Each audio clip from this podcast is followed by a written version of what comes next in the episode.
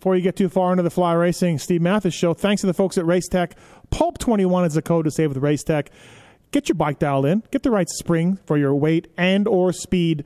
Uh, racetech.com. Pulp21 is the code to save. And they've got everything from street bike stuff to dirt bike stuff to side-by-sides to vintage bikes they'll they'll dial you in. Folks at Racetech, uh, they've done a lot of teams and racers over the years and had great success. They've been around the industry forever, man. If you call there and you need some deals uh, on your bike for motor work or suspension work, tell them you listen to Pulp and they will help you out. All right, on to the show. A Pulp MX Network production.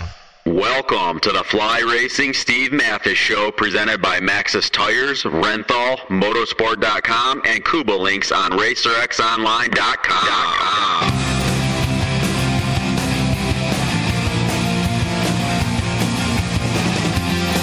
your continued support of our sponsors, we have surpassed 1,700 podcasts delivered with over 17 million downloads. Click that Amazon banner on Pulp MX to help us out. Donate via Patreon if it suits you. And as always, enrich your moto lifestyle by working with the sponsors who support us.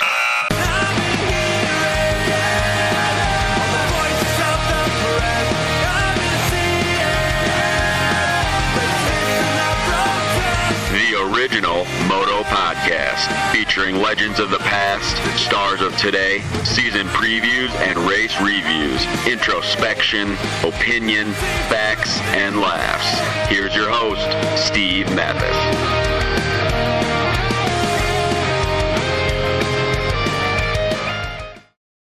Welcome everybody to the Fly Racing Racer X podcast with my buddy Dan Truman from Get and Athena and a few other places as you will learn. Thank you to Fly Racing for making this podcast happen. Their 2022 line continues to push the boundaries of innovation and style. The all new Formula CP helmet offers that Rheon technology at a great price. Improvements extend to the Evo and Kinetic lines. And following last year's changes to the Light line, uh, the market leading Formula helmet revolutionizing brain protection and Zone Pro goggle making a podium with JB. Things that never looked brighter for Fly Racing. Check out the new line at flyracing.com and at Fly Racing on social media. Thank you to Maxxis Tires. SGB Maxxis team, man, A Ray and Rod Bell. Uh, well, not A Ray anymore, but A Ray was killing it on uh, Maxxis. Well, actually, he wasn't even killing it, but hey, he was doing a good job.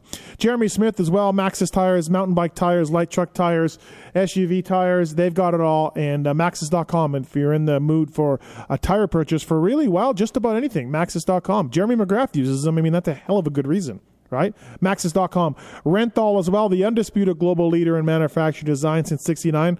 Renthal has become notorious for relentless obsession to detail and quality through the commitment to produce the finest products on the market today. You want to talk chains?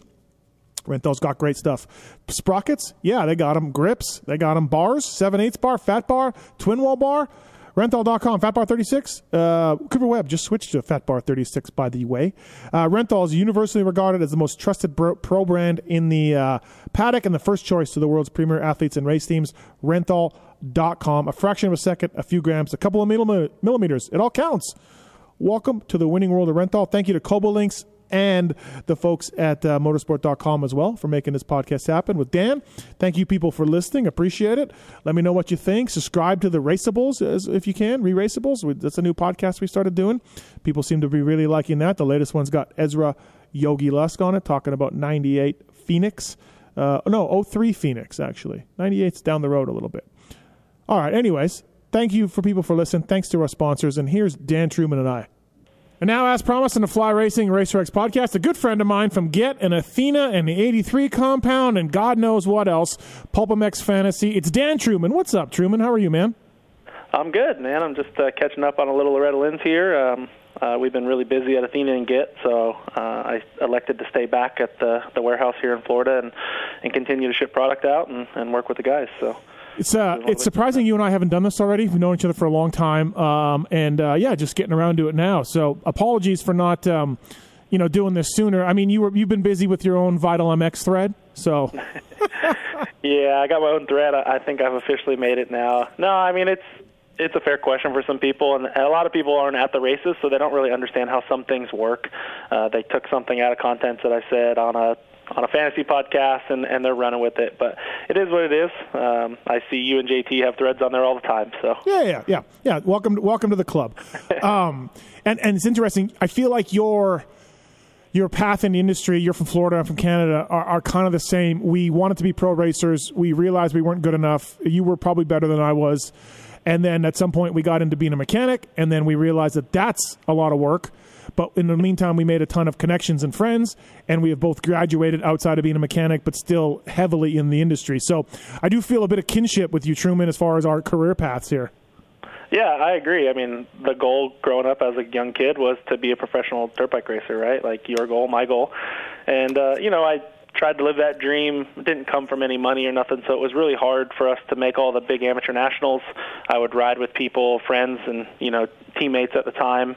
And uh, yeah, I mean, I won amateur nationals at the time. You think that's so great, right? You're winning these races in Texas mm-hmm. and Las Vegas and all this stuff, but I never won Loretta's. Uh, third and fourth was the best I ever was. You know, I raced against Stewart on a lot of them, and he won most of them, as people know. He was pretty good, um, right? He was a good amateur rider. yeah, he was decent. But you know, me and James were really close. You know, we were close friends growing up in Florida. Our dads were friends, and uh, you know, we raced every weekend. Back then, it wasn't like now with training facilities. Everybody raced. You know, yeah. so we would yeah. see each other on the weekends, and you know, I would get him a moto here. Obviously, for the most part, he won 95 percent of them. Oh, did you did you straight up beat James here and there? Yeah, yeah, I beat him a couple times at Dade wow, City. You know, nice. I was more of a stand rider. Um, you know, some of the guys will talk about it. It's it was some good times on mini bikes. You know, when yeah. he got to a big bike, he he kind of hit another gear. Yeah, yeah. Um, funny story. His first big bike race was at Gatorback, and I was a big guy. I've always been a big guy, and uh, in staging, you know, James is kind of you know being James cocky and was mm-hmm. we were having fun and we were friends too right. you know so and I said don't lean on me like this is 80 85 class you know or whatever we were on then super minis before that and uh, sure enough, in the first turn, he leaned over. I leaned back, and unfortunately, he went down. Uh, not all my fault, but uh, he broke his arm or shoulder, I think, at that race. Okay. And then, uh, when he came back, I don't know that he ever lost a race again on 145. so uh, it was kind of funny. We we've joked about it in the past uh, yeah. since then, and, and it was like, hey man, he was just a young kid, you know, coming up. I was a little bit bigger and stronger, and uh, but yeah, good times. And you know, I rode for Team Green for five years as an amateur, and uh, turned pro at 04, the the famous Alessi race, uh, Millville 04 after Loretta's, um, Alessi's first race, and you know we raced all those fair races, which they do in the Midwest, which were really fun. Go leading up to it, I had real no expectations, but I think I got 26 in the second moto. I got smoked, right? Like, right, right. and I'm like, this is hard. Yeah. this is a lot harder than I thought. and uh, yeah, like you, I kind of didn't really know where my path was going. I I realized I wasn't good enough. Um, I probably could have put a lot more effort into it, but uh, I kind of went the mechanic path like you. Right. Yeah. Um, hey, so Get and Athena. Let, us uh, we'll get into that a little bit, but um, uh, Get and Athena obviously an Italian based company. You work with those guys heavily and have over the years. Uh, two stroke, four stroke ECUs. Uh, you know, you got the RPM dashboard. Cairoli's run it for years. And, you know, I mean, it is such a big company in Europe, and so many teams are running uh, Get products. And Athena, of course, is, you know, uh, big bores and everything else like that. And we can get into that story in a little bit. But how did you ever get with those guys? How did you meet them? I imagine you just bought an ECU at some point and asked them for help? Like, where did you get started with Get and Athena?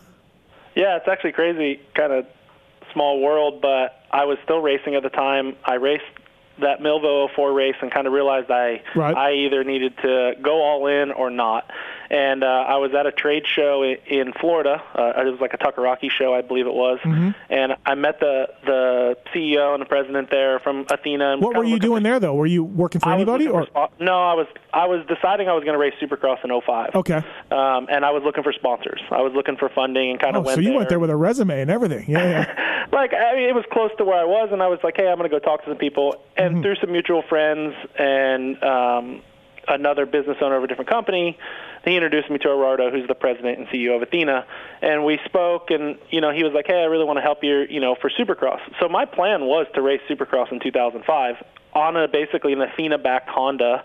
Um, back then, they did this privateer journey thing. I, I don't remember what yeah, it was called. Yeah, yeah, privateer um, journey. Yeah but yeah, so basically you kind of like gave them a set fee and they took your bikes and did all this stuff, and I was going to do it.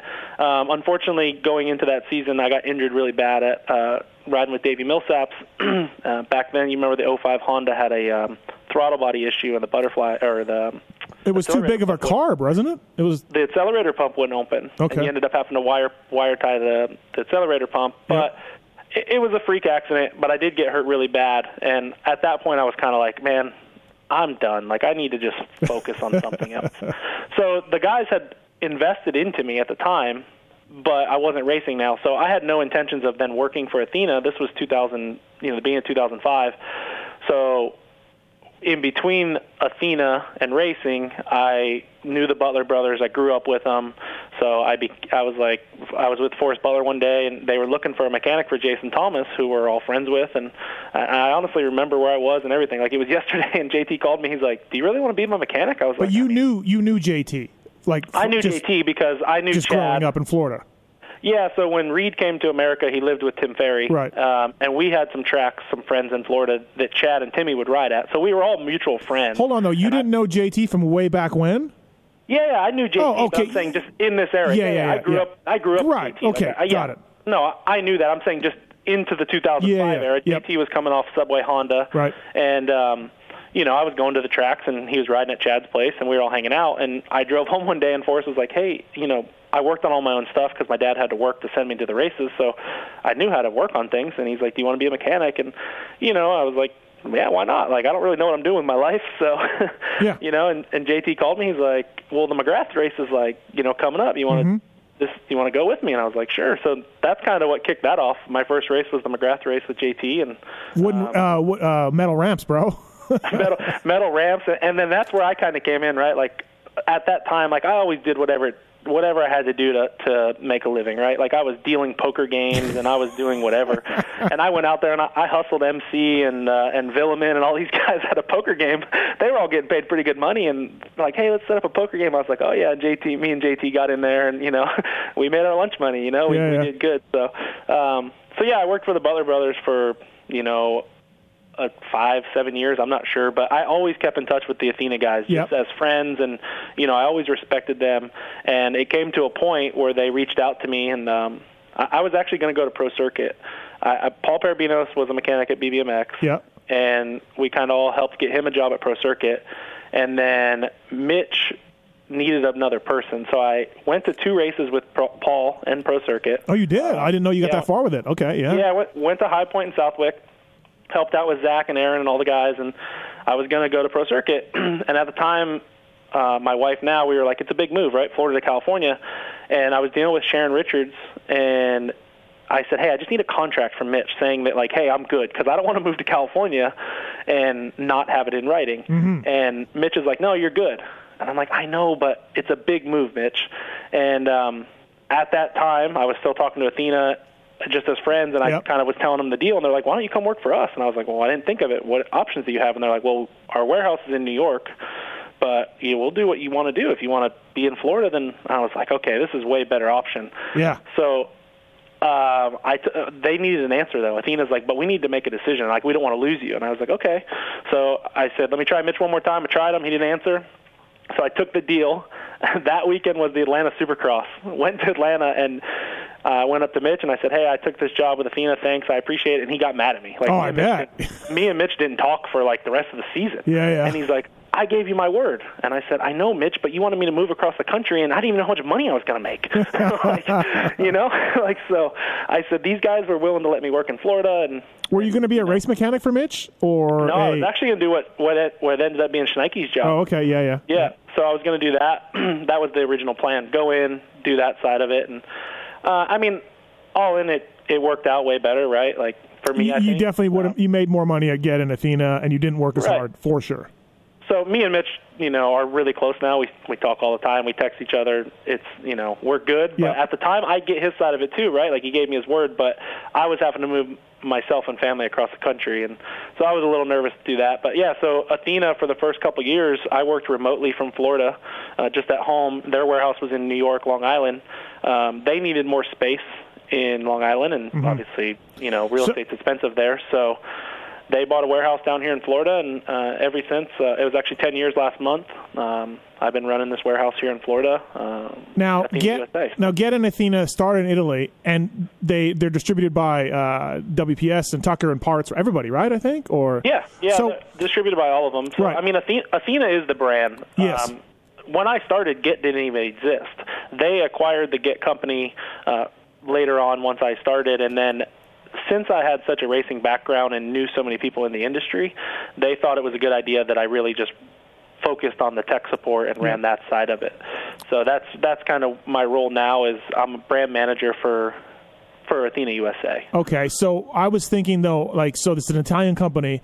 They make good products. Obviously, the distributors are all in America, but they still felt like they needed something in America to run, I guess, just for shipping logistics and, and returns and, war- and warranties and things like that. I mean, Yeah, I mean we're our own entity essentially, Athena USA. Yeah. Um, so they needed somebody. My role. So what I really got hired for was to do the trade shows. Remember before Yeah, oh, yeah, Supercross? yeah. They used to do a trade show at every Supercross. I did them. I want- did them too for FMF. I was the FMF Yeah. brand guy. Yeah. So I only did a year of that before those went away, but that's what they wanted me to do just because of my relationship Right, with the sport. right. So they were like, it would be really good to have a face with the company and, and so forth. So that role changed over the years. But yeah, just having a warehouse here, um, it you know it closes the time in shipping. Mm-hmm. Everything's faster. Just there's so many benefits to have a warehouse here in the U.S. Yeah, absolutely. It's a good point on that. So for you, uh, at one point, Pro Circuit was run Get. Uh, JGR, of course, was big Get guys. Uh, some teams have come and gone with that.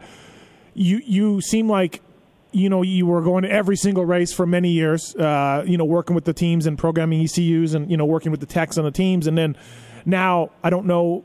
I mean, privateers are using Get, and there's some stuff, but I, I'm guessing your workload as far as going to all the races has has uh, lessened from the days of JGR and PC.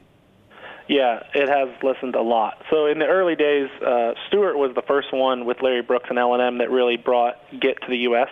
Um, the technology was really good, but there was a lot of hiccups. Uh, I'll be the first to tell you there was a lot of headaches. Um, the product was new.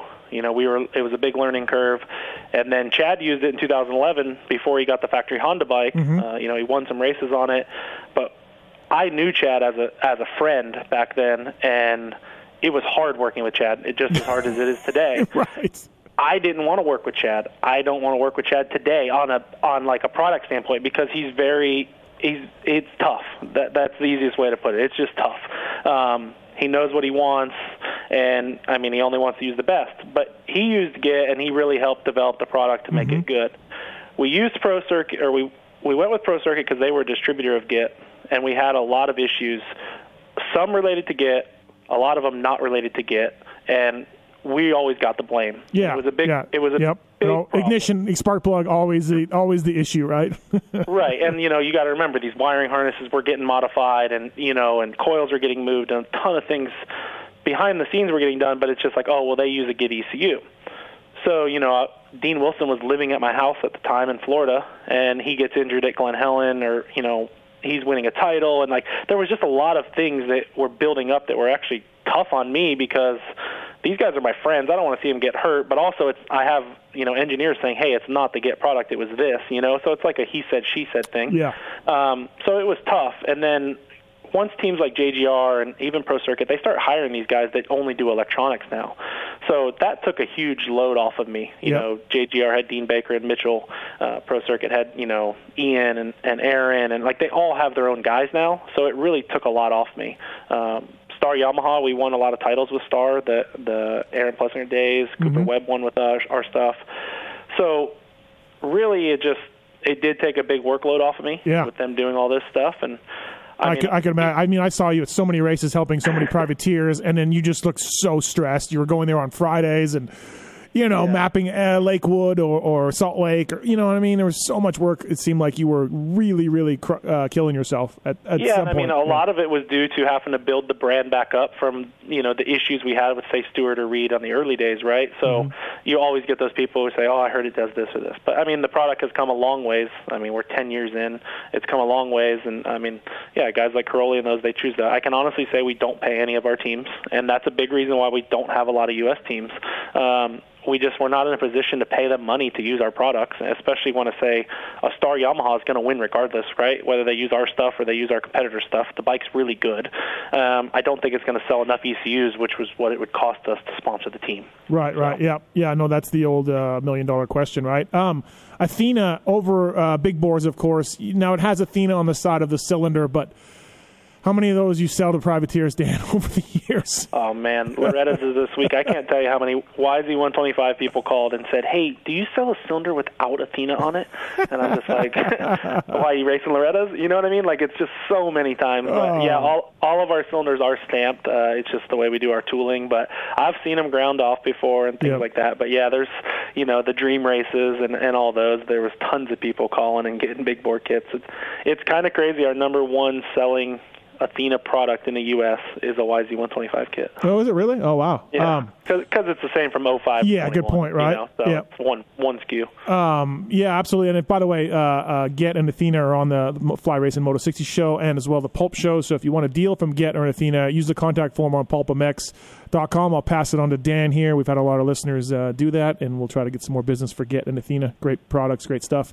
Um, and then, uh, obviously, too, for your end of things in Italy, whether it's uh, the K- the KTM guys or or Cowie or whatever, you've got access to people who are at the MXGPs every single weekend and seeing the coolest stuff on the factories on that end of stuff. So that helps you uh, over here as well. Yeah, no, it, it's awesome. And with working with Cairoli, so Cairoli doesn't use our ECU. He uses some of our Get products. The RPM Dash works with our competitor's ECU, a mm-hmm. stock ECU, or a Get ECU. But for him, starts are so important, as everybody knows. And Cooper Webb gets great starts. He doesn't need a light or need anything else. Cooper mm-hmm. Webb's a really good starter. For Cairoli and Prado, they really like to see their RPMs on the gate. So, you know, that was something that Cairoli kind of came to us and we talked about a time. He's like, I know you guys got this technology with the you know the Git product. He's like, could you just make it work with my ECU? Because KTM in house they want to use their own ECU, Right. which we get. They have technology that's not for sale, and and that's awesome. So yeah, we kind of made this product and and it works, right? Like it's. I mean, Cairoli's awesome. But, I mean, we work with almost all the GP teams. It's kind of crazy over there. Um, how many teams we work with? We have two engineers that go to the races. They're there every weekend, and and they're like I was a few years ago, right? They're just wide open programming bikes every day. It's kind of crazy. Right. Yeah, absolutely. It's kind of kind of neat to uh, to see that technology and. Man, I saw Gajser's bike with the tank off one time, and it looked like a friggin' 747 with all the wiring harnesses going on. They Honda's got some serious uh, ECU stuff going on. Yeah, they do, and I mean they got in a little bit of trouble a few years ago. Um, you know, Tim would pull in, and, and we have a lot of rules. Everything we do has to go through FIM, so we have a Wi-Fi com that you can adjust the ECU with. Um, I mean, we could set it to where we could do it anywhere you want on the track, moving. Right. But by rule, we make it to where the bike has to be stopped. You know, you have to be so far away from the bike Yep. or within so far distance, all this stuff.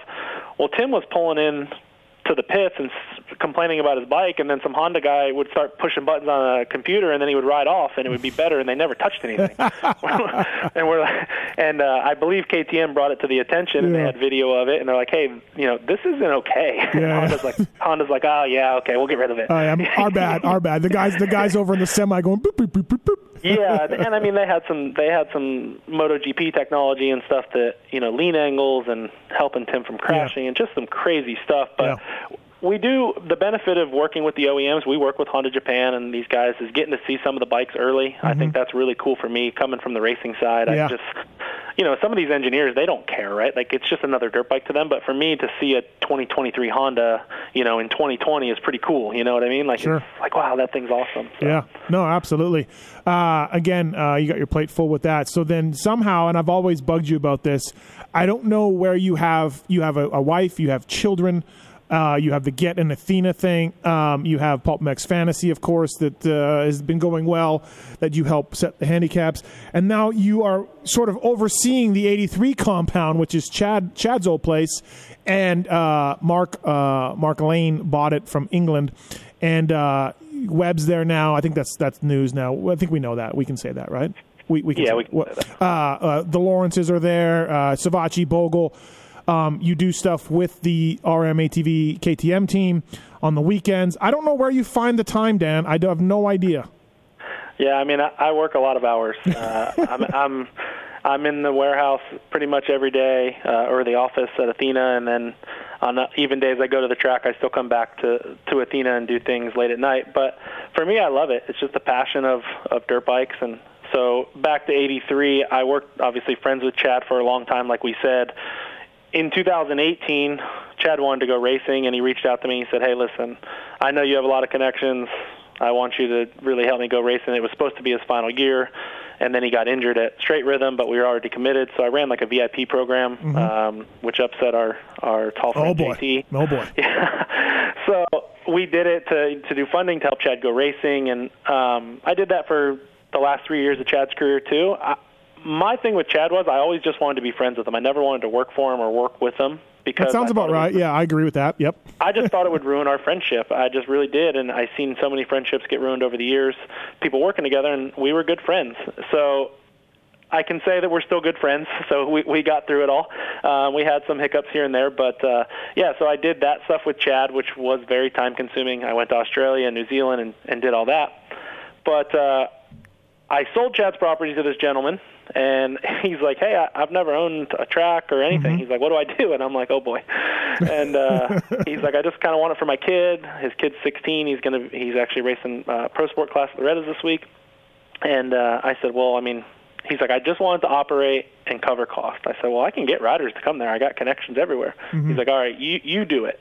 So I reached out to the Lawrences and you know and some guys and Forrest Butler and and these guys said, hey, you know, where are you guys training at? And they said, oh, we don't know. And you know, they're kind of all over the place. And we built a pretty awesome compound. Um, it's got two supercross tracks, two race shops, a gym. You know, it's got everything you could imagine. It's I would say it's one of the top three to three places in the U.S. to train at. You know, and uh, yeah, so Cooper Webb coming there this last month has been talked about, obviously, on your show and other shows, and it's a big move for someone to leave Aldon Bakers. I think that in the past we can say it hasn't really worked, um, but uh, yeah, Cooper's pretty motivated. He Yeah. he's you know Well- comes there every day and busts his butt. So It has worked. Kenny won a title without Aldon. AC won a title without Aldon, but consistently it hasn't worked. It hasn't p- produced consistent winners leaving Aldon Baker. Uh, but it Yeah, has. I, I don't want to say it's. Yeah. I don't, I don't think it's impossible by no means. I think the years that Jason Anderson won his title, or even Cooper Webb, maybe this year winning his title, maybe weren't all in on the Aldon program. Yeah. So you could say maybe they won those titles with Aldon's success. You know, Yep. I think Aldon's great. I think he does great things.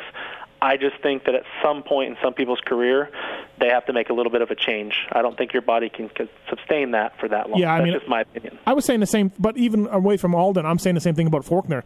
Like I like Robbie Reynard. I got nothing against Robbie, but I ju- Faulkner looks to me like a kid just stuck in a rut and needs a change. Uh, Bogle left the Carmichael farm. You know, Joey left up there. Like the, I, I firmly believe whoever it is, the yeah, change helps everybody.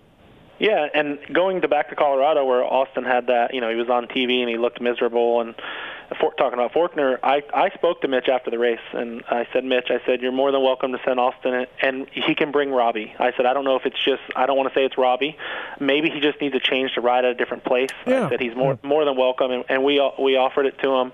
Um, and, and even the Lawrences have been cool enough to say, hey, listen, man, like we're not threatened by Austin right now. Like if it's better for the compound and it is what it is, we have different shops. Like you know, Right. that's where the, those guys they just go there to do their job, right? Like everyone's having fun. We kind of handpicked everyone that's there, and everyone's having fun, which is really good. But um, yeah, Austin hasn't taken us up on the offer. I think it would be great if he got a change, though. I think I- it would help him. I was there during Supercross. You guys let me come by for the day. Um, missed out on my buddy Anderson. Uh, he left though, right? He's gone. He left for Rat Race. Yeah, yeah. Jason's Um. Jason's uh, he's different. He's a different person. Um, it's, it was a little bit of a drive from where he's at. He's in Clermont, so listen, it I guarantee. a Listen, it was too expensive. I know Jason well enough. I know enough people. He he probably got a deal to go to Rat Race. Well, yeah, that I mean, we charge Steve this year. We charge fifteen thousand dollars. Like, how is that too expensive for a professional motorcycle rider Um, for the year? I, I don't know, but him and Dean Wilson have contests to try to be the cheapest human being alive. No, I do think Tyler's is really close to him, and and uh, I think that uh, he has a little bit of involvement in Tyler's. That's my personal opinion. And uh, I mean, we're still close with Jason. He Yeah. has an open uh, has an open door to come ride anytime he wants. Um, he knows that his mechanic's probably there right now.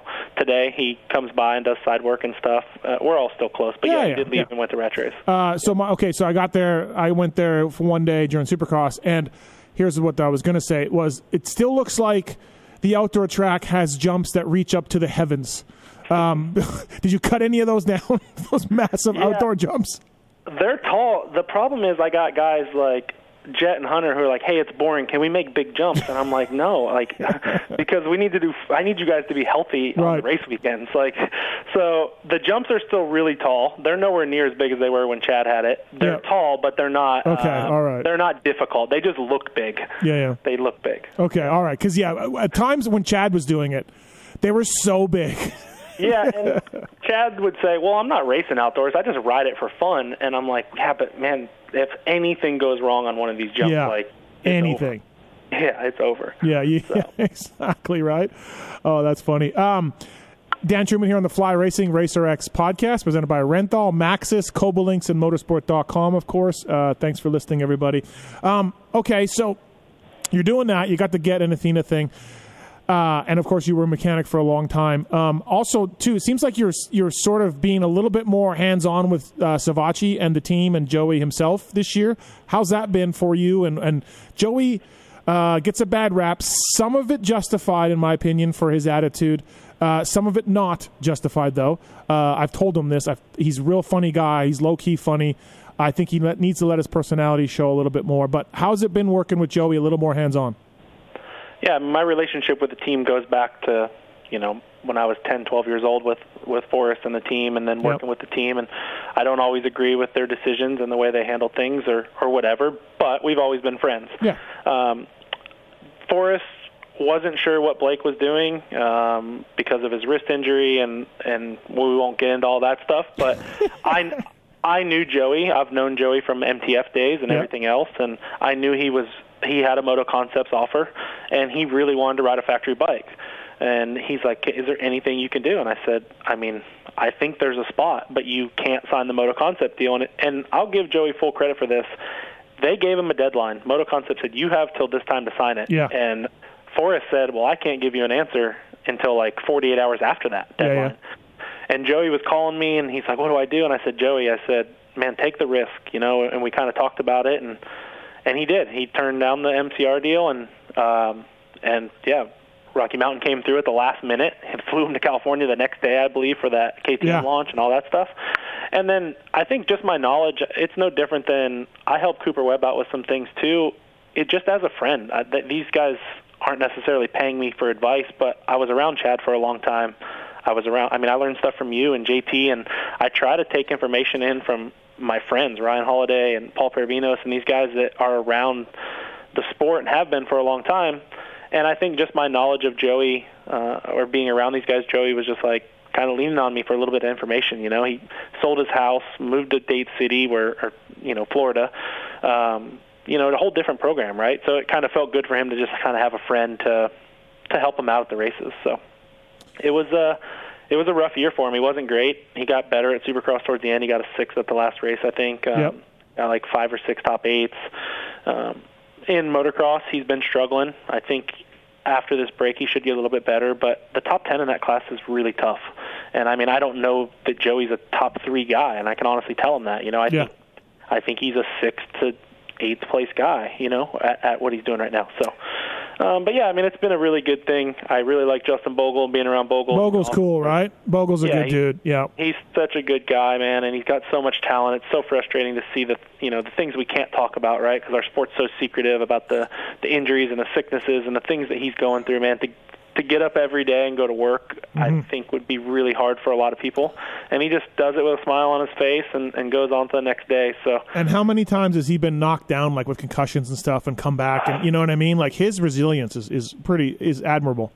Yeah, it's it's crazy, you know, and and I, I'll text Justin out of nowhere every now and again, and we'll have a quick talk. And he's just a positive person, you know. He's just a good he's a good human, right? Like there's those just people that are good people, and he's Yeah. a good person. So, Yeah.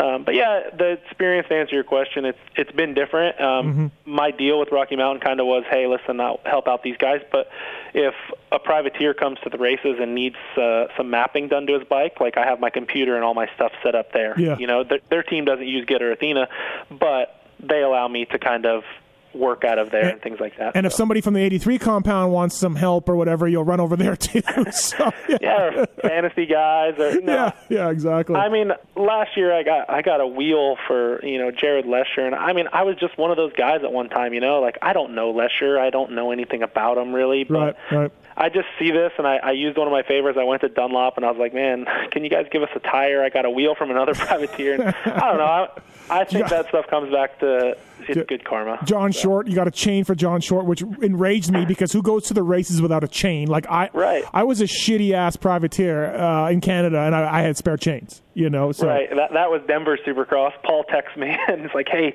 John Short needs a chain." I'm like, "Jesus!" I'm like, yeah. "Hey, J Bone, you know, I need a chain." He's like, "Well, those are pre-cut." I'm like, "Never mind. I'll just go find a privateer that has an extra one." um. Uh. So okay. So you're doing all that. You're super busy with that. But um. Let's go back in the time machine a little bit. Were you like me, where uh, when you got the job being JT's mechanic at the McGrath Invitational, you're like, hey, I'm going to be a mechanic. You know, the racing days are over. Uh, were you like me? And you, at the time, you thought, oh, I know how to work on a bike. I know how this will go. And then when looking back on it now in 2021, you're like, God, I was an idiot. Uh, oh, Yeah, okay. So you're the same way where I was like, I got this. Like I worked for PJ1 Yamaha in '96, and I'm like, I got this. Uh, you know, I did all my own work on my own bikes, and my dad taught me a lot, and you know, I got this. And then I look back on it, I'm like, what a moron I was. Yeah, so exactly what you said, right? I went to that McGrath race with a suitcase. You know, JT, we had to bring a cut seat, a cut subframe, tall foot pegs. I'm like, man, this is way different. Like I never even seen these kind of parts before.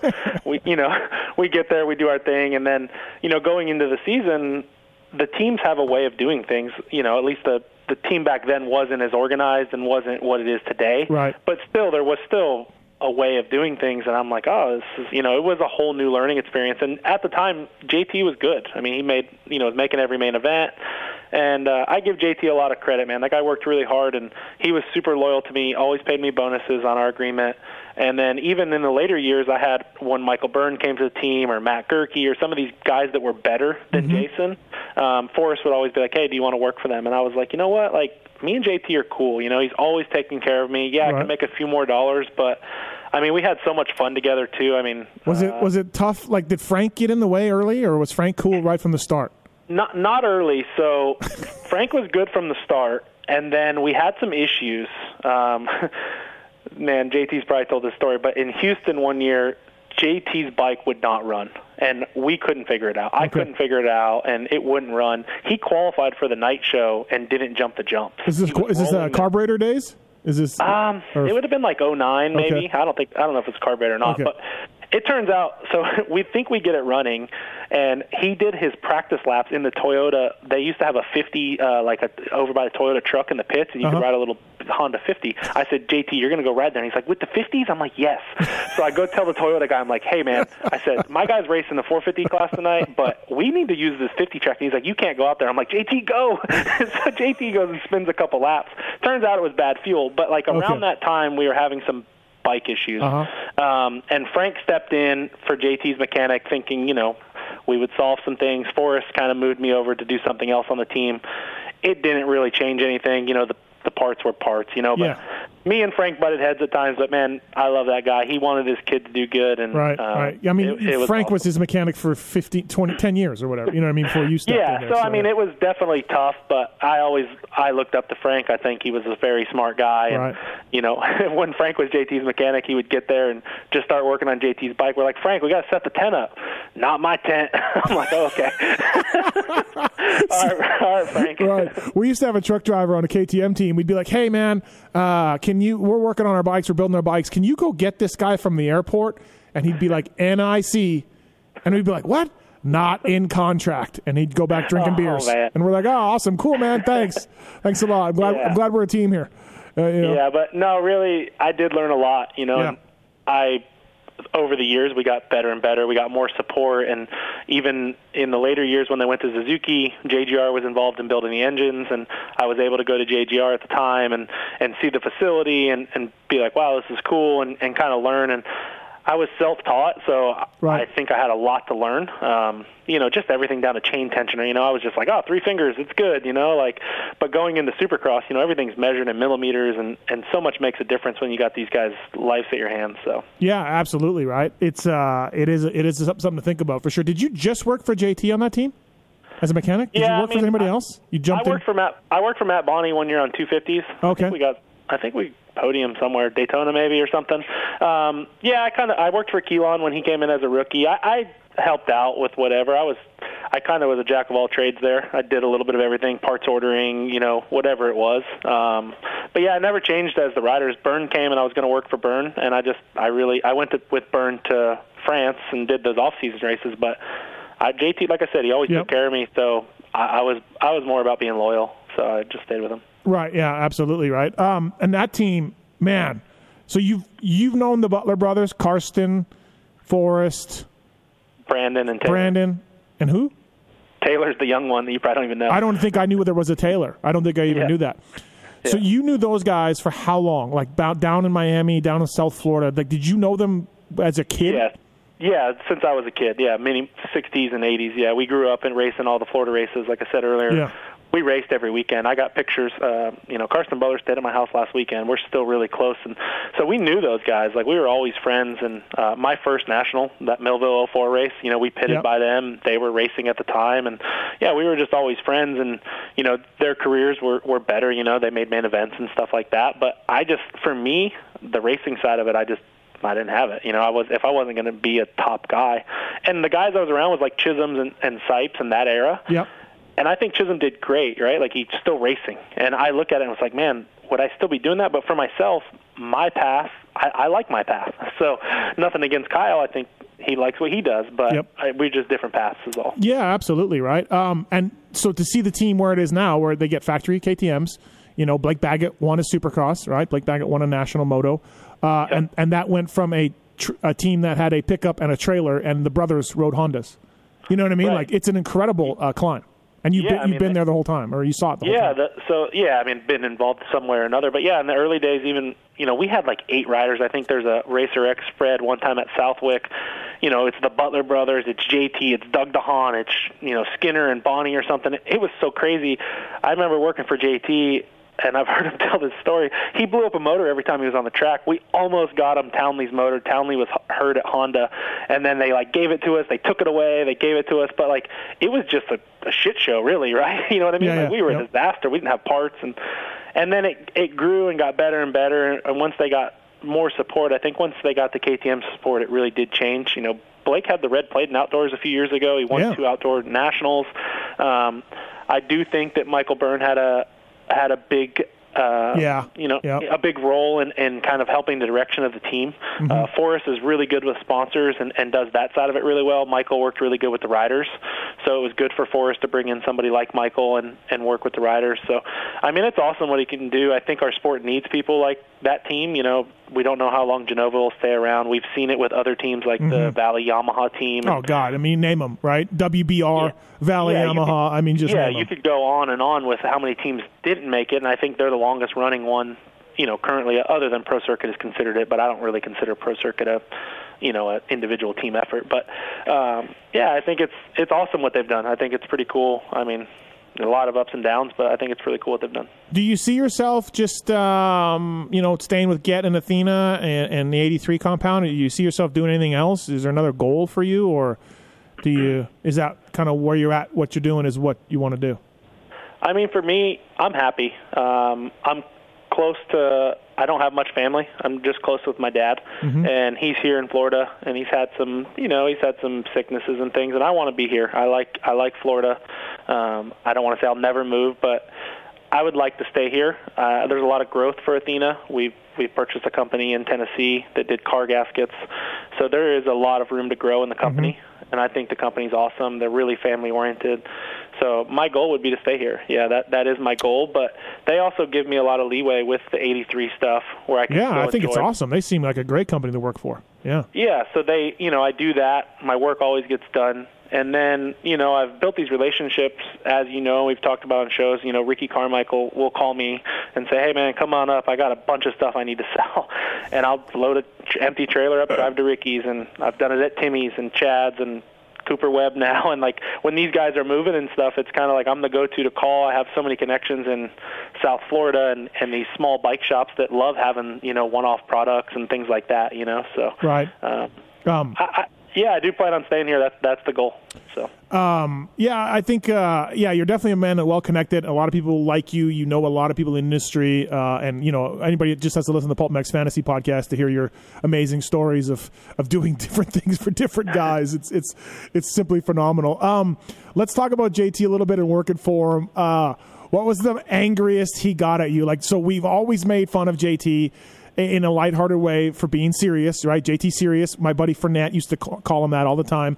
He would just uh, we had nu- we've had numerous fans over the years tell us about how JT would just snarl at them at the races, right? Just sit Oh, there yeah. like he he was serious and he was he was there to race and and you know that was how he made his money and he and you know he had a, an amazing career.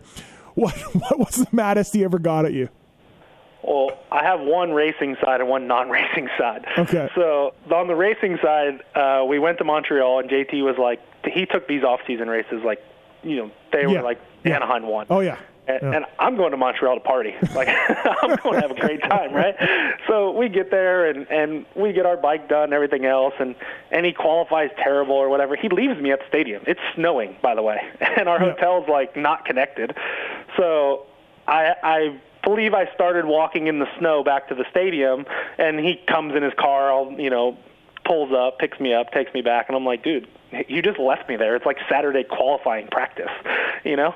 And uh, I think he ended up getting second that night uh, behind Nick Wey, maybe, or maybe even won that night. But the point was is that's what JT did. He took it so serious. He would get so mad at us for for no reason. I didn't do anything wrong, right? Like Right, bike right. was bike was great, you know. But he just left me there. Uh, but one of the funniest stories is that he broke his leg at U.S. Open one year. I don't remember what year it was. Uh, but, Matt Bonney. uh, Yep. yeah, exactly. So he was like living on my couch, and we would play video games, and uh, we would play NCAA basket or football, and he would make me. He'd be the Gators or somebody good, Right. and I would be like Navy or Army, right? They're like terrible. And I beat him, and he got so mad saying the game was rigged. He leaves, but we had plans that night. Like he was going on like a double date or something. And he leaves his house, drives one hour home, and I'm calling him. I'm like, "What are you doing? Like this chick's gonna be here." Yeah, yeah. He got so mad, he drove all the way home, got to his house, realized how dumb he was, turned around, drove all the way back. So two hours of driving, just over a video game. Over a video game. That's how JT was. But I mean, I got numerous stories of we spent a week in Spain, and Yeah. uh, man, we we used to have so much fun. Uh, and we joke about it. He- we do a guys trip every year with him and Perebijnos and everybody, and we joke about the old times. he really made the most out of his talent. I mean, he he'll tell you he had no talent, but he absolutely did. But he didn't have a ton of it, and he you know he was good Loretta's rider and a good guy, but. You know, he made a lot of money. He rode for Factory Husky. Now, insert your joke here, but it's a factory team. Uh, he absolutely stretched out a uh, what he what he had to the absolute limit. Hundred percent, and he Yep. he was really he's a smart person, right? Uh, where he's at now at WPS, and anything he does, whether it's Racer X or with you, he's a very smart person. And when he raced, you could see his intelligence, right? He knew what he had to do to get in an LCQ. Yeah. That's why he was known for the LCQ guy. He Yep. knew that he just had to get through the first turn. Where you watch these guys nowadays, they like just go for it and they crash on lap one. Where JT was a smart racer, and uh, we joke with Jake Weimer sometimes that his career could have went a lot longer. We think had he not been so smart, but Jake wouldn't take those risks. You know, Jake was like, "Hey, I'm not going to take those risks." Where JT was a very calculated rider as well, and And you know, JT once told me like the one thing he could control was his fitness. You know what I mean? He couldn't have a good bike. He couldn't have as much talent as some guys, but he can control his fitness. And late in the race, here comes JT doing two thirteens the whole race, but he'll get you. You may do some two oh sevens or whatever, but he'll get you by the end. JT was always that guy we thought would just come in one day and just like you know mass murder all of us, you know, because everybody was just so hard on him. Timmy and Red Dog and, and Yeah. Chad were so hard on him, you know, and you know he would just he would just take it and just do his laps, load up in the van with the ten thousand dirty air filters and sets of gear, and just just drive it home. Uh, well, he got banned from Timmy, him and Curry with the ruts. Right? Timmy Yeah. Timmy banned them from his place. That was a great story. Oh man, there's been some good stories over the years. A lot of them that we we can't talk about in public. Yeah, but, I yeah. mean, we've we've had a lot of fun, and I mean, I give JT a ton of respect. Uh, uh, you know, I look up to JT. I think he's done great with his after career, and I still talk to him every day and lean on him for advice on things just in life. So Did you ever? Do you ever? You ever hit him up with a text and tell him how good the Fox gear looks? Because I've done that. It doesn't go well. Oh yeah, this weekend, me and Paul do it all the time. We send him a picture of Paul's new Fox gear, and he's just like, "I mean, it's not my favorite," is what he'll say. We're like, we know JT, you you Yeah. bleed fly. Um, hey, how about the time the Butler brothers swept the Toronto Supercross podium? What a night! Yeah. Yeah. Yeah, that was good. We had a great time. So anybody that doesn't remember, it wasn't a points paying race for the 250 class back then. Mm-hmm. So you could go if you wanted to go. Guys like Davalos and Sipes and some others went, and and they had a bad night, or I don't even know if they were there that night, but. uh Bonnie, Skinner, and Cunningham went one, two, three, and then I think Ricky, Chad, and James went one, two, three in the 450 class.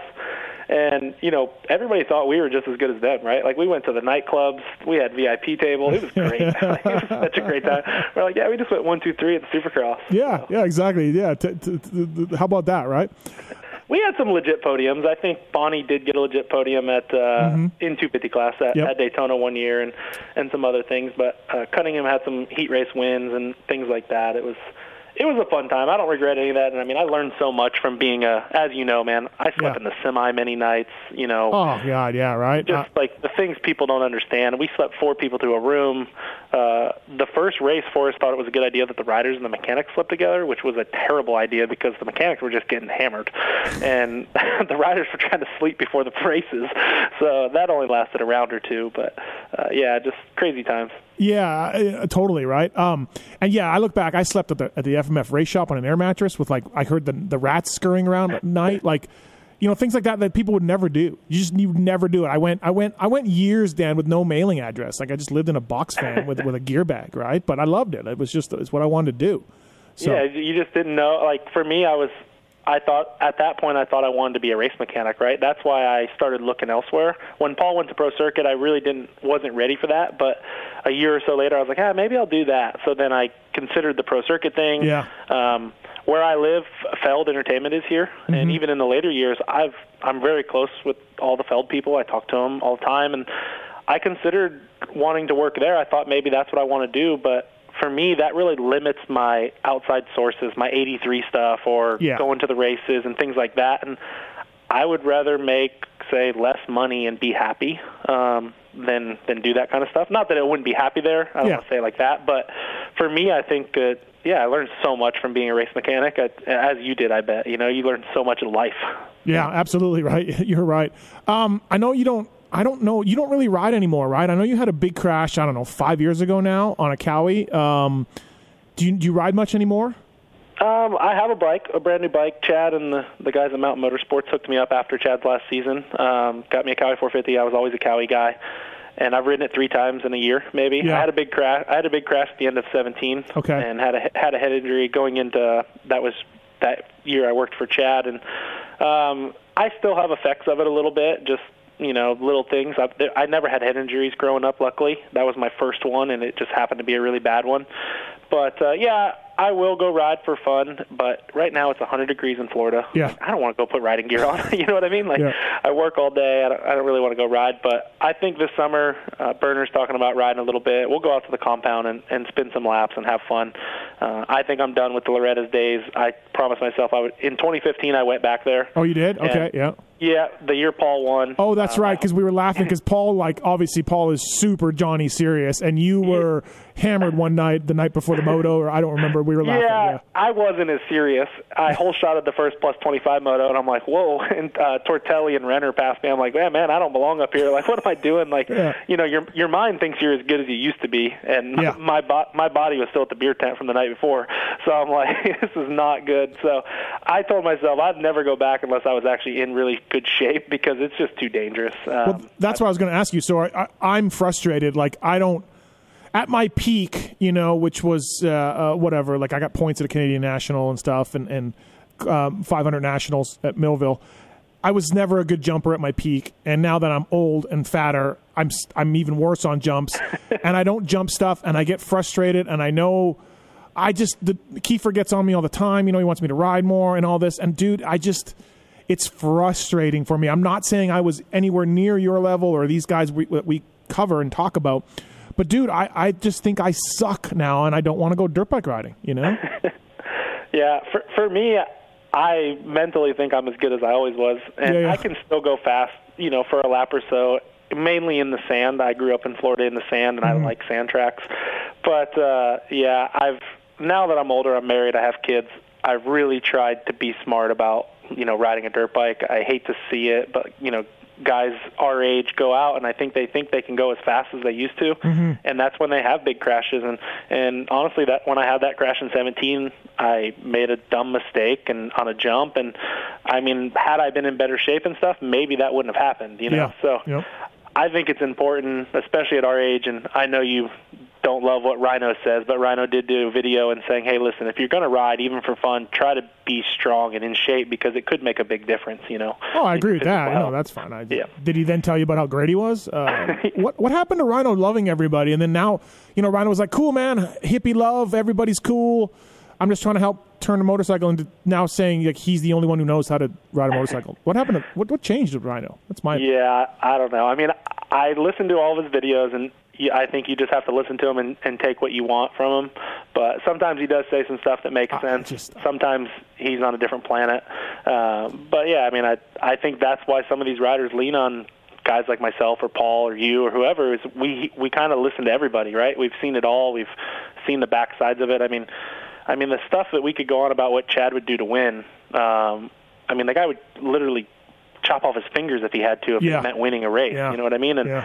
I don't see that in many people anymore in our sport, which is kind of sad. Where everyone's got a factory ride and they just kind of like, oh yeah, whatever. But Chad, I wasn't as close to Ricky and James when they were winning, but I can promise you they were doing the same thing. You know, Ricky's told me some stories nowadays I of mean, in he, the past. he used to ride with Yogi, and then when he got to the 50 class, he's like, "Yeah, Yogi, we can't ride together anymore." You know, like his lifelong friend. Like, see you later. Yeah, I mean, you would just do anything to win. And the cool thing about being at the compound is I can tell some of these guys these stories. And man, out of all the guys there, uh, uh, Cooper's obviously newer there, but Hunter Lawrence, he wants to win. Jett's just kind of a freak talent, and Right. you know he's kind of young or whatever. But Hunter, that guy wants to win. Like I honestly feel like he would do anything to win. You know, he's been doubted his whole career. He's been injured a lot, but he's got a lot of Chad in him where he's just like, yeah, whatever. If I got to do this, if I got to live here, if I got to train here, if I got to go, I'll do it. And it's cool to see that in some of these younger kids that, that Uh, do have it. Yeah, yeah, no, absolutely right. I, I'm kind of with you a little bit. I don't want to be the guy who walked uphill to school both ways, but the Yeah. Ricky James Chad era was a little different era than what we're living in now. That's for sure. Yeah, just you know that they would ride through injuries, and I mean, God, man, Chad, and I can only say Chad. I'm sure Ricky and James and maybe Wyndham and Davey and all these other guys in that era, but I mean, Chad did some crazy things. You know, to to win races. You know that he was injured. I mean, he dislocated his shoulder before Anaheim won one year, and they're like, "Yeah, you're out for the season." He's like, "No, I'm not."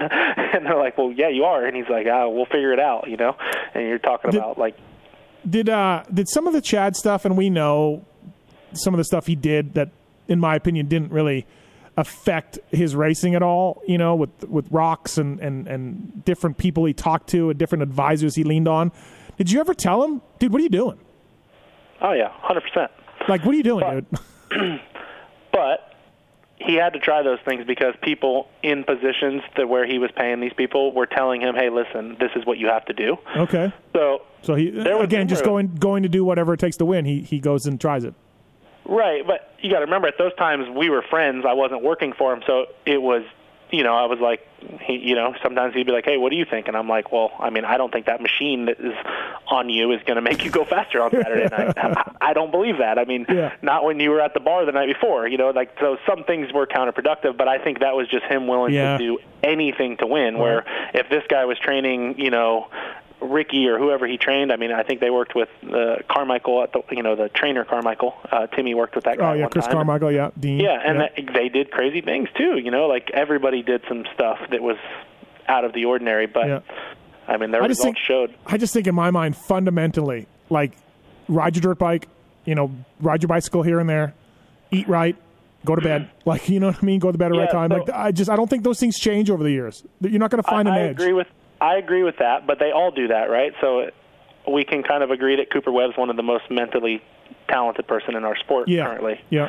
And being around Cooper day in and day out, he's looking for that like 0.1% edge over Kenny or Marv, right? He's not looking for 5%. He's not going to get 5%. There isn't 5% to give Yeah. or to get.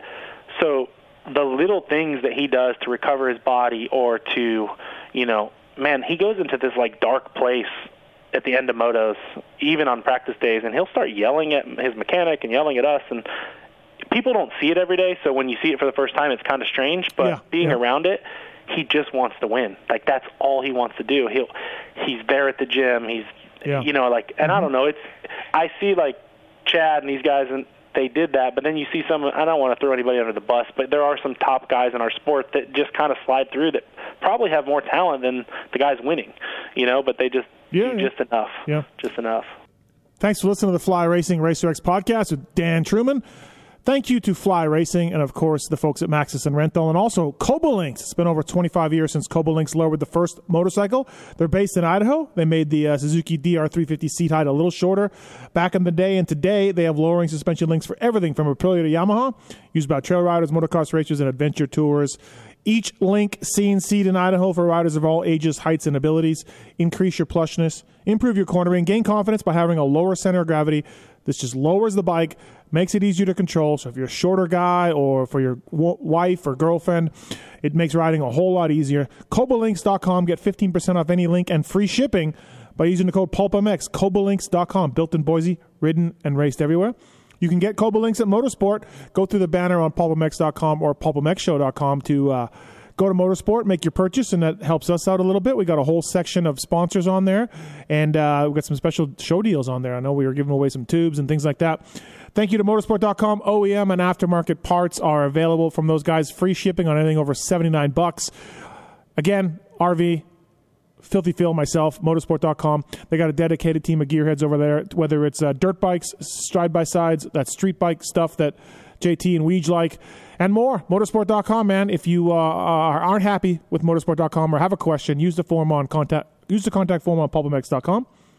Send me an email. Let me know what was up, and I will pass that on to the powers of be to handle it for you. Thanks to Motosport for the support of all things pulp. If you're not ordering from there, go ahead and try it. Let me know what you think. Thanks to motosport.com. All right, back to the podcast. Um, let's go back to your mini days. Uh, does your dad race and ride? Does he get you the first uh, bike? Like, how does how do you get started riding racing dirt bikes? Yeah, so my dad always had motorcycles, mainly street bikes and things like that. Got me a little four wheeler, a little Suzuki Quad 50, and then uh, from there I I got a you know whatever bike he could come up with. It was actually a CR60 back then. Uh, they don't most Yeah. people don't even know what those are. They only made them for a couple of years. Yeah. Yeah, so I had a CR60, and Dade City was our local track, and um, I wasn't old enough to race. You had to be seven at the time to race the 60 class. It was like a seven to 11 class. I was only six, so we we lied about my age and just said I was seven, so we could race. Um, I raced and kind of just took it on, and we didn't know anything about it. And then uh, I met a, a friend racing named Donnie McGordy. Uh, he was a past Canadian champion, and uh, they had a little bit more money, family side, and his dad was like, "Well, you know, Dan's a little bit better than Donnie. You know, why don't I kind of take him to all these races, and it would help everybody, right? It would help Donnie Sure. because we were riding together, and then so without George and those guys taking me to the races, I probably would have never even done anything. But you know, he took me to like Lake Whitney and Mosier and all that stuff, and you know, I, I was pretty good as an amateur. In I never raced six. I was a big guy. I was still big. Yep. Um, so I raced uh, 80 class back then. I think it was 96, 97. I went to Loretta's. James won. Brock Kepler got second. Um, a kid named Brandon Layton got third. He he passed away, Oh, yeah, and yeah. I got I got fourth overall. I think I went like seven three three at Loretta's, and that was like the first time I ever raced a big race. And I'm like, oh, this is pretty cool. Yeah, You you're know, like, I got oh my- wow. yeah, I got my first sponsor from the race. You know, I, I had borrowed boots on, like really? Yeah. yeah. I have a what did your dad do for a living? What did your mom and dad do for a living back then? Like So yeah, my my dad was a uh, construction worker. You know, he Okay. just uh, put up metal buildings and stuff. And uh, my parents split up when I was very young. I'm still close with both of them. Uh, they still live here, but and, and they're still friends too. But uh, yeah, we just didn't have much money. My dad was a construction worker. And, Okay. You know, and Yep. that was it. You know, I had one bike and went to the races, and so I went to Loretta's that year. I got fourth overall, and uh, a guy named Harry O. I don't even know if he's in the industry anymore or not, but he was at Thor at the time, and He's yeah, like, "Hey, I remember like, Harry O. Yeah, Yeah, he's like, hey, you know, do you have a gear? And I'm like, a I think he's a? What's DJ. that? I think he's a DJ. Is he? Last I heard, I think he was a DJ. Yeah, Harry O. I'd have to look him up. So yeah, he was the first one, and then he's like, "Oh man, I know this guy, you know, Anthony Paggio," and like I kind of got involved with all this group of Florida people, and they kind of took me under their wing and, and helped me out a lot. I uh, I went to Englishtown. I beat James in a moto at Englishtown, uh, and it was a Kawasaki race. Oh yeah. yeah. and, and Craig Martin was uh, Craig Martin's a listener to the show, and um, he was like, "Yeah, it would have been great if you beat James on another bike, but you're on a Kawi, and Kawi won anyway. So like, you know, like he's like, thanks, basically, and um, and, you know, it might have been Ron Heben then. I think Ron was before Craig, Yeah. and yeah. uh, Craig is the one who gave me my Team Green ride. So I won a championship at Mini O's. I won the Olympiad Award or whatever it is for the whole week, like the B class. So they combine back then. They used to combine 250 and you know Yep. 125 back then. Um, and I won the whole week. I won the Olympiad Award for the B class, and uh, I was a young kid. I was like 14 or 15, and he's like, "Man, you're really young. You could ride schoolboy still." And Mm-hmm. so, yeah, and I think they offered me like two bikes or something. It wasn't nothing crazy, and but to me that was awesome. Oh, right? yeah, like right. I'm like, my dad's like, "What? Two bikes?" he's like, "We're in." So yeah, that's kind of where it went. I rode for Team Green for the rest of my career, um, whatever short career it was until until 2004. But yeah, I mean, as an amateur, just kind of local stuff and Yeah. raced anything we could race and had fun with it and yeah i was really lucky to meet some good people craig martin was a big part of that and um i still remember conversations he had with me one of them at muddy creek i, I wasn't big into training Uh, yeah. I'll be honest. Uh, I was into girls and and having a good time, and um, I should have won a lot of races. Uh, Loretta's the year in the B class. The only year I raced B class, I led the moto at halfway and looked back at a huge lead. Me and Ryan Mills, uh, an ex-racer, were the night before at a creek, you know, doing bad things with girls and and you know until three or four in the morning and uh Sipes caught me and passed me and and Craig Martin's like you know pretty much told me I was pathetic. Oh really? Yeah. yeah, Yeah. and he told me straight up, he's like, "You don't have a ride for next year if, unless you're on the podium." And I said, "Fair enough. I mean, I I look back at it now and I get it. You know what I mean? Like, Yeah. So yeah, I got third. I did just enough to get to get a podium and keep my ride for two more years. Oh wow, So- Jesus, yeah. So at that So- point, you're just like, I gotta get, I gotta figure this out. I gotta get a little better. Yeah, I mean, we didn't have the money to to buy more bikes and do Right. stuff, so I I needed the help, and I oh. had a lot of talent. I'm kind of one of those guys that had the talent and and didn't put in the work, and I mean, I learned from it, right? Uh, now you're the guys that you hate in PulpMX Fantasy. You're one of the guys that you hate in PulpMX Fantasy. Yeah, I wasn't a quitter though. Okay, good point, I- good point. Yeah, I don't think quitting is good. Um, So you, you, James is like in your class. Chiz is in your class. I guess the same kind of category. Are you hanging out with those guys at all back then? Yeah, Yeah. So uh, our families were close at all the local races. Chiz and Donna and Gary Chisholm. Oh, whole Gare Bear. What about Gare Bear? Yeah, Gare Bear, man, I love him. He's a beauty. I, mean, He's a beauty.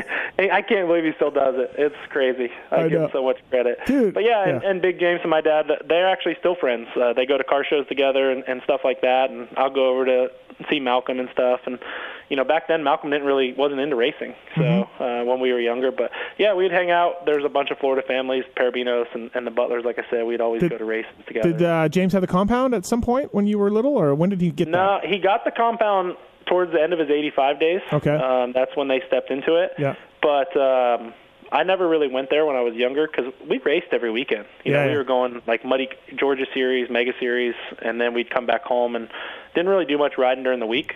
Um, I started driving when I was 14, which was a bit of a, you know, my dad had to work.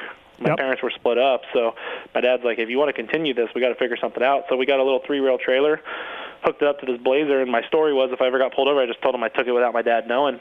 And uh, man, I'd go to practice tracks, and you know, Ronnie Tichenor was was helping me out uh, for free because Uh-huh. he, he just seen a lot in me back then, and he's like, I can't believe that you're driving here. And I'm like, what am I supposed to do, Ronnie? He's like, I know, but.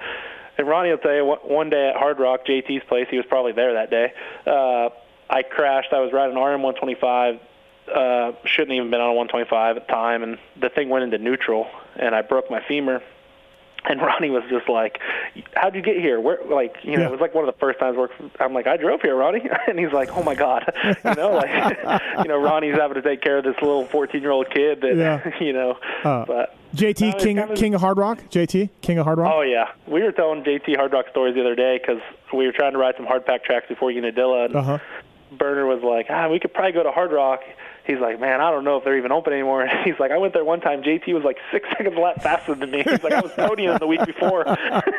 He's like, "I podiumed the week before, and then JT was six seconds faster Yeah. than Hard Rock." Uh, so you would ride Dade City and Hard Rock and Reddick was around. Reddick was around. Yeah, Um, Reddick, and then um, McGordy luckily had a private track, Oh, did he? so Okay. I really kind of spent most of my time there, just riding at his place. You know, staying there, crashing on his couch, and, and riding there. But yeah, I mean, amateur days, I could have put a lot more work in. I think coulda, shoulda, woulda, but I don't know that it would have changed my outcome. I, um, I think I'm happy with my outcome. Right. I think I'm happy with where I'm at, and I probably would have been a struggling privateer for you know many years. I don't think I was going to ever get like a factory ride. You know, Yeah. things were different back then. So. Yeah, for sure. When do you meet uh, Red Dog? How do you how do you meet Red Dog? I met.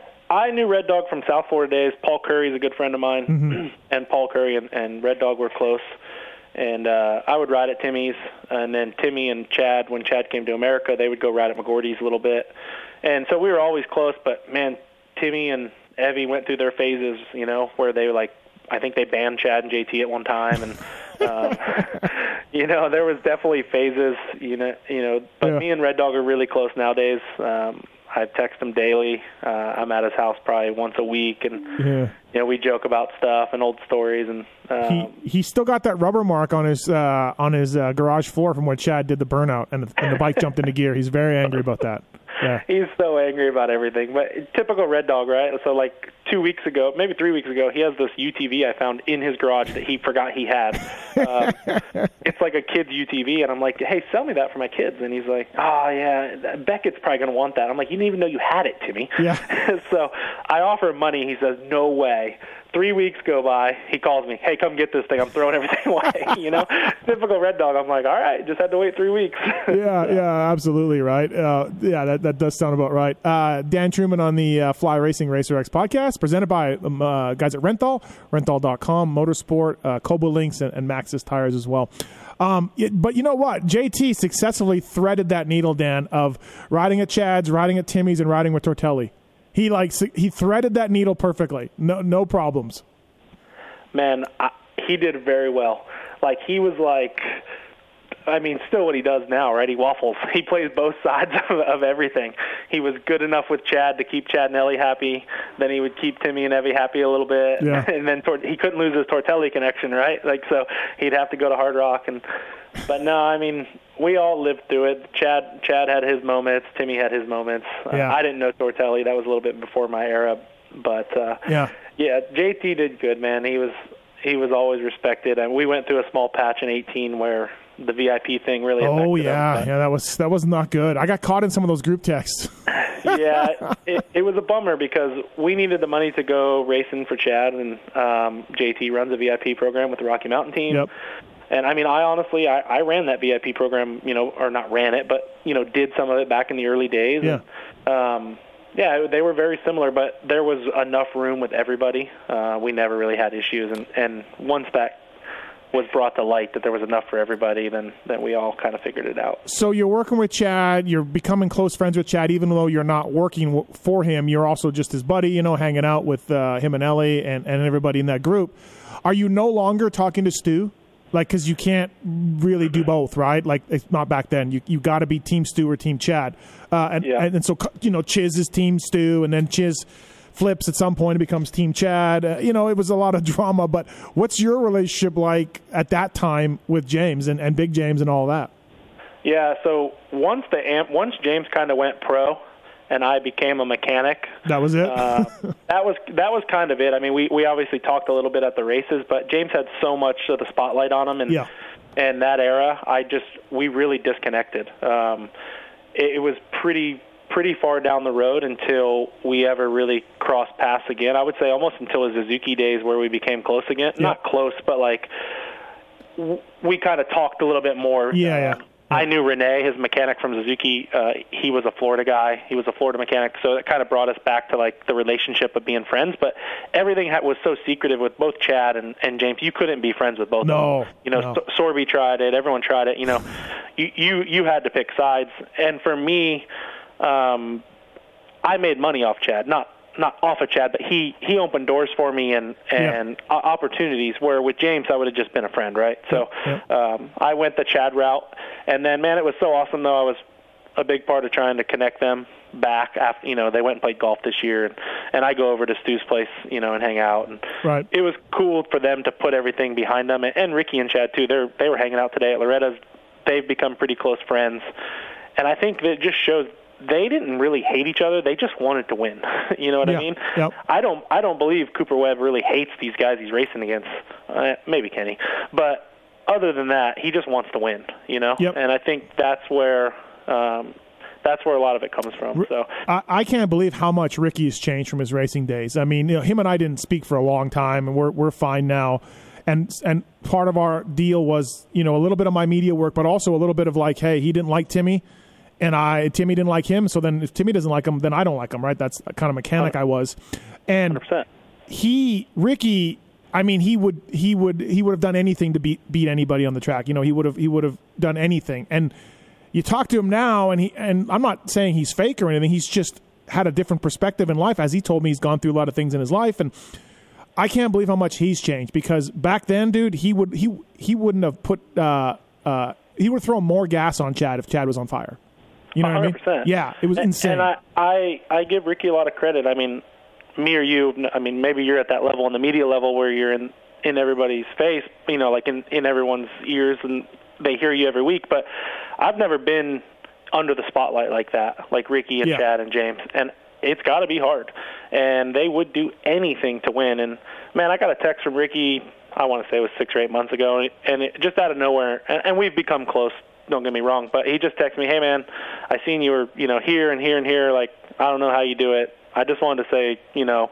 You're awesome for you know working Yeah. so hard for your family and stuff like that. It was like a pretty meaningful text, and I was like, man, that's that's pretty cool, you know. Like, Right, right. you know, he's just like, I know, I know how much you work and all this stuff, and I was like, man, that's pretty cool, you know, like yeah, to get that from Ricky. And when I was around Chad all the time, even as his friend, it was like, you know, you don't talk to Ricky, you don't Oh, talk yeah, to Goose, yeah. you know, you don't talk to this guy. But then Goose starts working for Chad. I'm like, well, now am I allowed to talk to Goose? like, you know, it's like so. Ricky, man, I've traveled the world with him now, Australia, New Zealand, and we've had so much fun. And he is a different person, but he also went through a lot of life things with Yeah, his family and yeah. personal stuff. And but, I, but I told you like a year or two back, I was like, Ricky will come on your show, and you were like, Yeah, right. And I was like, I'm telling you, like he's a different person, and you know, and then obviously he's been on there. Yeah, yeah, no, it's it's crazy to look back because I mean we lived it, right? I, I, I, me as a mechanic for Timmy, I was around that a lot, and, and you too, and like these dudes, they hated each other, and I don't know, like, I don't think Kenny and Coop hate each other like those guys did. That was a different era, man. Yeah, I mean, Yep. like there was racist stuff being said. I mean, not coming from the riders' side, but the fans. They were like picking sides back then, and I think people forget because there was no social media. But like, it was pretty gnarly. I mean, James had full security guys walking at the races, and and people were like, you know, in each other's faces in line. I mean, Chad at uh, Jacksonville in '09, like grabbing James. Like, it was real hate. You know what I mean? It wasn't just like some social media banter back and forth. It was, it was real hate. Like, but just to win. You know, you look at Chad's stats and. I don't think he gets enough. I mean, he gets enough credit, but he lost three titles or two or three titles by two points. I think yeah. two or three points. Like he could easily be a five-time or six-time champ. He lost them to Ricky and James.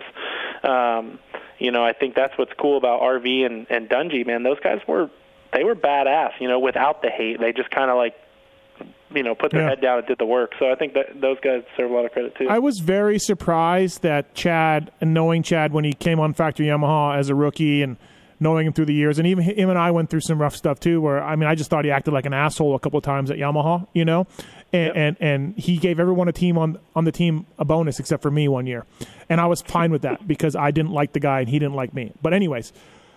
I was very surprised that Chad went out the way he did, and I and I don't care. I'm not judging him because I'm not in his career and he can do whatever he wants. Uh, uh, but making you know going through the LCQs and, and, and you know barely doing it, and you know happy with the top ten. Hey, listen, he, it was what he to do, and no problem. I told him that, but I was surprised that Chad went that long uh, and rode like he did. Uh, are you? Yeah, a little bit. And I will give Chad credit. He always took care of his people. You know, his bonuses for his mechanics. Even when two two folded, he spent his own money to make sure Yeah. everybody got paid. Oh no, I was just saying it. Just that that was the Uh, level we were at. Him and I. Yeah, for sure. And and he will hold a grudge. Uh, he will hold a grudge against you if you hated him. He made it a point to not give you a bonus, right? Yeah, like yeah. he did that on purpose. Yeah, for sure. Yeah. But uh, I agree. I thought that he would kind of end his way or whatever, just kind of like on top. Or if he started, uh, you know, getting LCQs, like we were going to pull the plug. But in 18, he was really good going into the 18 season, and then he got hurt at straight rhythm, and it was a pretty bad injury. Yeah. And he had committed to all these sponsors, right? Like he had people paying him. And he was like, "Listen, we got to go racing." And I'm like, "But you can't even stand up." We did his photo shoot off of uh, cut his walking boot off, did his photo shoot, and then flew to California. He had never even ridden he on that on that bike. Yeah. So I was like, "This makes no sense. This isn't the Chad that I've known for the last you know ten years." And then he just did it. He really did it for the fans and to give back, which was a huge surprise to me. Like I probably still have texts on my phone where I was like, uh, "Are we going racing this weekend?" Yeah. Like you know, we just got 17th, you know, and uh, and then after that year, he didn't want to end it like that. He, so the JG, I mean, the JGR story is pretty crazy. Like he didn't have a ride going into 19, and I obviously talked to J Bone and the guys I sponsor him with GET and Athena and stuff. And uh, I was like, just let us ride the bike. I was like, he'll be good. Let him Yeah. ride the bike. And they're like, they were always good about that. They're like, yeah, I mean, you guys want to come ride the bike? And I said, here's what we're going to do, Chad. I said, we're going to fly up there on a one-way flight. I said, we're going to rent a pickup truck, and we're going to show up at the track, and then we're just going to take everything home. And we're just going to be like, yeah, yeah, yeah, we're good. and he's like, what? And I was like, watch. So we rented a truck from Avis, a pickup truck, and we show up at the test track. Me and Chad, we flew up there. I'm in a GET T-shirt. I was going there to do GET stuff anyway. Uh-huh. And Chad, you know, hey, what's up? All right, we're gonna ride this bike. We're at the test track. It goes pretty good. He rides out there. You got to remember, he hasn't been riding at all. Yeah, yeah, right? Like, yeah. But I mean, yeah, he's Chad Reed, so I would I would guess Yeah. from what they had, it was going to go well. Yeah, so it was pretty good. And they're like, well, and I have these photos. Maybe I'll share them. And we're like laughing. He's like, they're like, so what's the plan? I was like, well, we got ten days till in, uh, till uh, Ironman. And he's like, well, should I race it? And I'm like, why not? Like, what's going to happen? Like, who cares? Yeah. And uh, they're like, well, how would we get everything? We'd have to send a truck down. I said, no, we got this pickup truck. And they're like, Uh huh. You guys would drive back? They, they didn't know we had a one-way flight. Yeah, right? yeah, Like, yeah. and we literally loaded up the loaded up the truck and drove it to Florida that night. Uh, me and Chad. I have the pictures of it. We documented it. It was pretty funny. So we load this truck up. We drive it back to Florida. Chad rides a few times during the week, and he's like, "I feel pretty good." And he's like, "I could probably do 20 minutes." um, we go to Indiana, and this is part of my vital scandal that's going on. Uh, you know, the first gates open, and Yeah. uh, we're standing there, and we're like, "Hey." Is Eli not going to take this gate? And Kenny kind of looks at it, and there was a grass area, and uh, It was asked muddy, the AMA mud guy- race, yeah, mud race. mud race, Yeah, yeah. and we asked the the guy, the AMA guy, I'm like, hey, can Chad go on the grass? And he's like, absolutely. He's like, it's inside Yeah. the banners. He goes, they just didn't till it, and uh, that's just trying to do every little thing, right? It's not cheating. It's not whatever. You're Yeah. just trying to do everything to get an edge. And uh, Chad lined up there. He gets the whole shot, and you know probably got more coverage in the race, definitely than he deserved. I, I mean, he barely probably even got top ten. Um, but that was the whole goal was just Yeah. to kind of draw some eyes on it.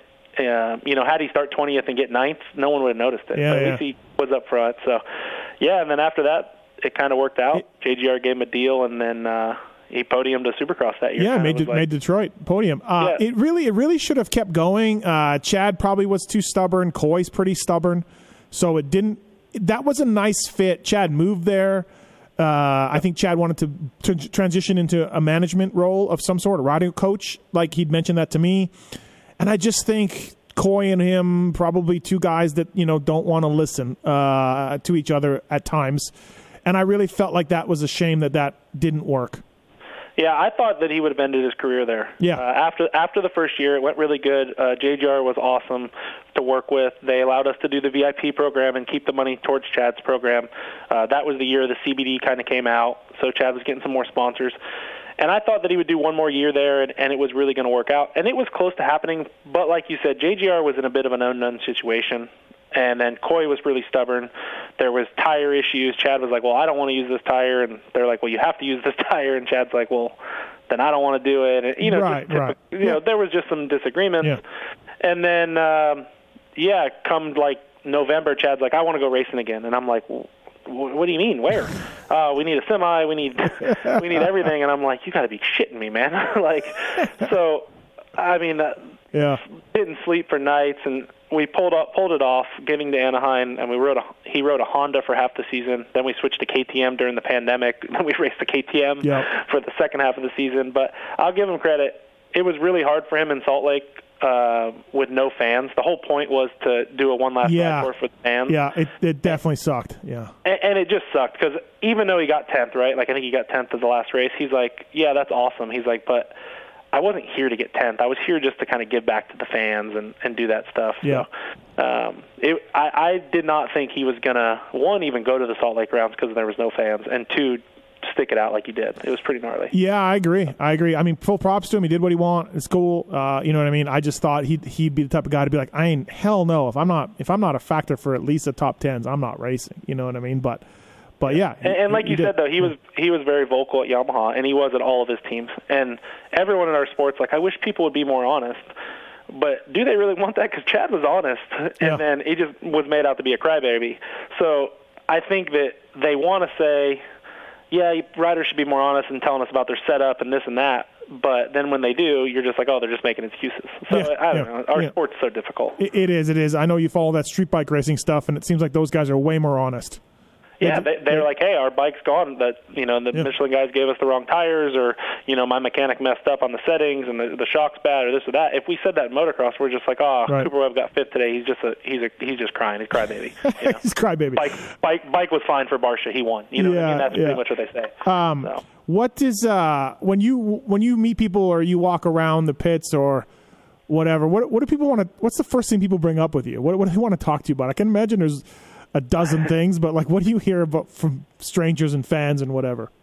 Yeah, I mean, mainly it's fantasy stuff nowadays. Um, Okay. Just because uh, I did win three bikes in a row on the fantasy site before we Yeah. did Pulp X Fantasy. So I won uh, motocross, supercross, and motocross the next year. So it was it was cool. I don't think the game had as many people back then. I think that there's more people that take it serious now. Whatever the case is, it was. But I was good at fantasy, and uh, so it's a lot of fantasy talk. But uh, mainly it's Chad stories. Uh, you know, things that we don't talk about on the radio. they'll they'll be like, "Hey, I heard this. Is this true? You know, you, did you guys do this?" And you know, it's stories like that. you Right, know. right, Uh, right. But and how I'm arguing with the people on Vital, like sometimes they're not there and they see these things. My point of the whole thing is these guys will do anything to win or to get that edge. I mean, Ricky told Honda, "Hey, I'm not using the Dunlop tires, right? Like, I can't go fast enough. You know, I'm going to use Bridgestones, and like just anything there was to win um, at that level, they'll do it. You know, so mainly people are just asking stories, old stories, and stuff like that. Yeah, um, yeah. It, I can imagine there's a bunch of things with you for sure. But yeah, winning winning motorcycles for fantasy is pretty cool. Uh, I agree with that. Um, Yeah, I mean, I won three bikes. Paul won the one before me, which was cool, and we were on the same team at the time, so people thought we were cheating and stuff because we won four in a, we won four in a row. Yeah. And then the guy was getting so mad. He's like, "Jesus, you guys, you guys are killing me." I'm like, "Hey, man." was uh, was Matt Goerke the most unintentionally funny rider you ever worked with or were around? Yeah, Goerke and, and Sean Skinner, man, those two. Both of them. yeah, and then when Brian Johnson was on the team, I, I mean, it was just comical. I mean, we would go after a national. This is an all-day national, and these guys just they don't shower, and I'm just like, "W- aren't you guys going to shower? You guys just race two motos, practices. They're like, oh, we got in the hot tub. I'm like, that's not a shower, guys. like, like you got in the hotel hot tub, like, Right. you know. But they're just like, yeah, it's everything's good. Like we're great. Someone, Like, someone told me they went to uh, Goerke or Skinner's house, one of the, whoever had a track, and they were doing motos with no with nothing on, no uh, no jersey on. Just Yeah, Goerke. Yeah, Yeah. Goerke's. Yeah, but I, I've actually seen that more times than not in Florida. Curry, Oh, okay. Curry did. Curry did some motos at Reed's one time, and we're like, Paul, you forget your jersey. He's like, man, if I'm going to be out for 35 minutes, I'm going to get me a tan. I'm like, yeah, fair enough. fair Cur- enough. Curry's another piece of work. What is it with Florida guys? Curry's Ah, we're just special. yeah, Curry's another piece of work. We could probably do an hour on Paul Curry. oh man, he's a good dude. Uh, well, hey man, thanks uh, thanks for the time, Dan. I appreciate it. Uh, good stories, good stuff, and uh, yeah, congratulations on your success with the numerous jobs that you hold down, man. Uh, it's all working pretty well for you. So congratulations on that. Yeah, no, I appreciate it. I, I appreciate everyone in the in the industry that's helped me kind of get to where I where I, where I, I am. I've built a pretty good reputation, I'd say. I, I don't. I try to be pretty honest with everybody, Yep. and uh, you know, I think being honest gets you gets you farther than than anything else. So, I appreciate what you've done for me, JT, everyone. You know, I think it's I think it's cool to to still be involved in the sport, the fantasy stuff, and, and still go to the races and. Yeah, if you see me at the races, come up. We'll share some stories. And if you're a privateer and Dan picks you in fantasy and you need something, hit him up. hit him up. just don't quit. Seriously, just don't quit. That's all you got to do. Yeah. Uh, You mean more to me if you get a 15th in a moto and you quit the next moto. It doesn't. That 15th is erased in my eyes. Like it's just don't quit Right. from a sponsor standpoint. No, that's a good point too. And uh, again, uh, thanks to Get and Athena for all the stuff that they do for the pulp universe. It's appreciated on that end of th- stuff. And uh, all right, Dan, thanks very much. We'll see you at the races, man. All right, thanks, Steve.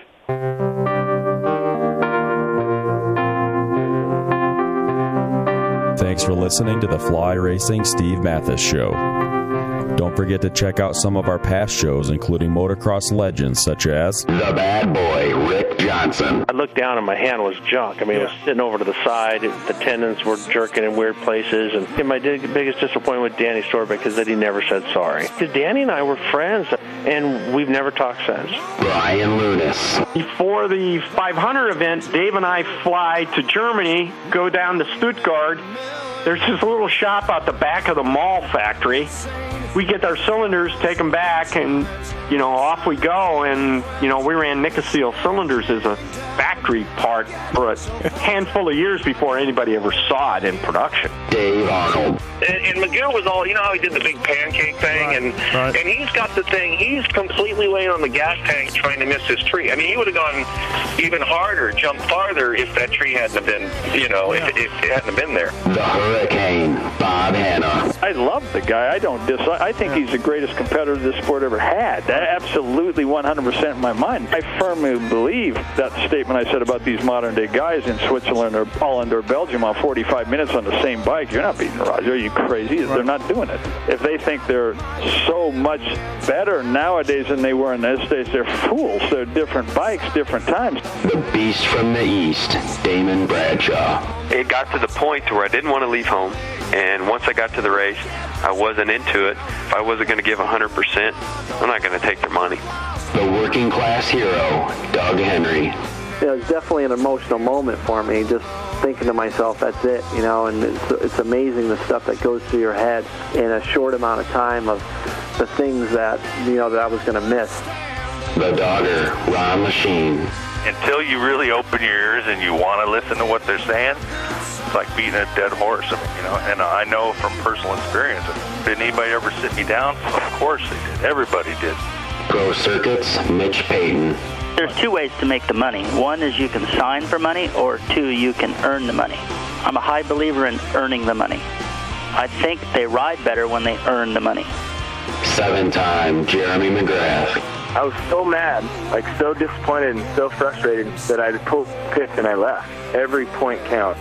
I could kick myself to this day for not just riding around in tents. It's been no problem. My my ego got in the way, you know. The O Show, Johnny O'Mara. stuff that you could you'd sit there if you didn't even want to ride it, you just wanted to just look at it all day. I mean, I got a chance to test all that. I like that era I was in. I really do. Search Pulp MX in the iTunes Store to enjoy these and over 800 great motocross podcasts.